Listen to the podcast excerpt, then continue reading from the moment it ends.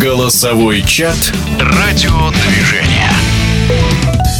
Финальная серия НБА между Денвером и Майами завершилась в середине июня, но историческая победа Наггетс еще свежа в памяти. Они впервые в своей истории стали чемпионами. Были ли шансы сыграть лучше у Хит в финале, или счет серии 4-1 отражает реальные силы баскетболистов Майами? Автор канала и блога God Damn It на интернет-портале Sports.ru, один из ведущих подкаста «Какого Herro» Максим Коршунов считает, что Хит не хватило глубины состава.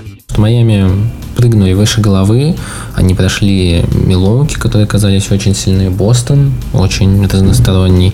Чего же им не хватило и были ли у них вообще шансы? Шансов у них было очень мало. Во-первых, потому что, ну вот смотрите, Спейс — это гениальный тренер, он лучший тренер НБА, но у Спейса не хватало ресурсов, и он очень сильно в это упирался. Ему нужно держать снайперов, чтобы хоть как-то это все работало, но если ты держишь снайпера, допустим, Данкона Робертсона, то ты вынужден играть постоянную зону. Если ты вынужден играть, потому что персонально защищаться Данкон вообще не умеет. Если ты играешь персональную зону, то ты будешь получать в каждой атаке открытые броски. Чего не хватило Хит, так это не хватило глубины состава и исполнителей. Здесь два момента. Во-первых, нужны были здоровые Хиро и Алладипа, потому что Денвер можно было побеждать, точнее, против Денвера можно было набирать очки за счет dribble penetration, то есть входа на дриблинги в краску, когда их защита старается адаптироваться, где достаточно было много проблем. Игроков, которые могут делать dribble penetration без Алладипы и Хиро, у команды практически нет. Потому что Кайл Лаури не имеет первого шага, Джимми Батлер не совсем про это, от него можно отходить, его можно встречать глубже.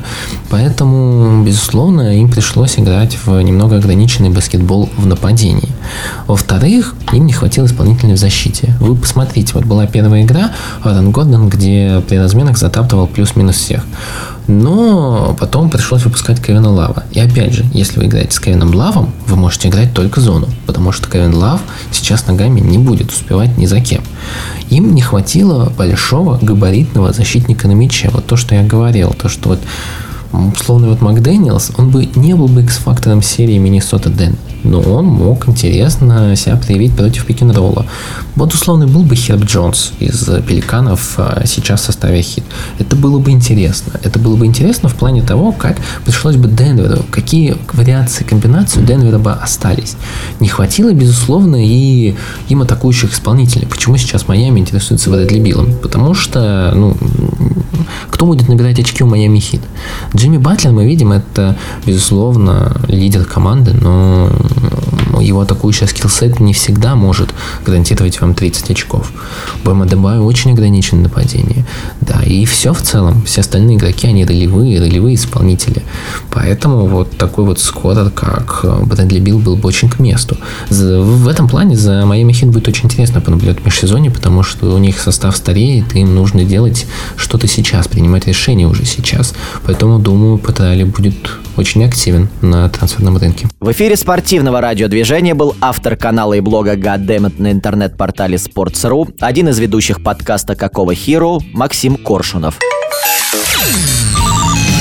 Голосовой чат радиодвижения.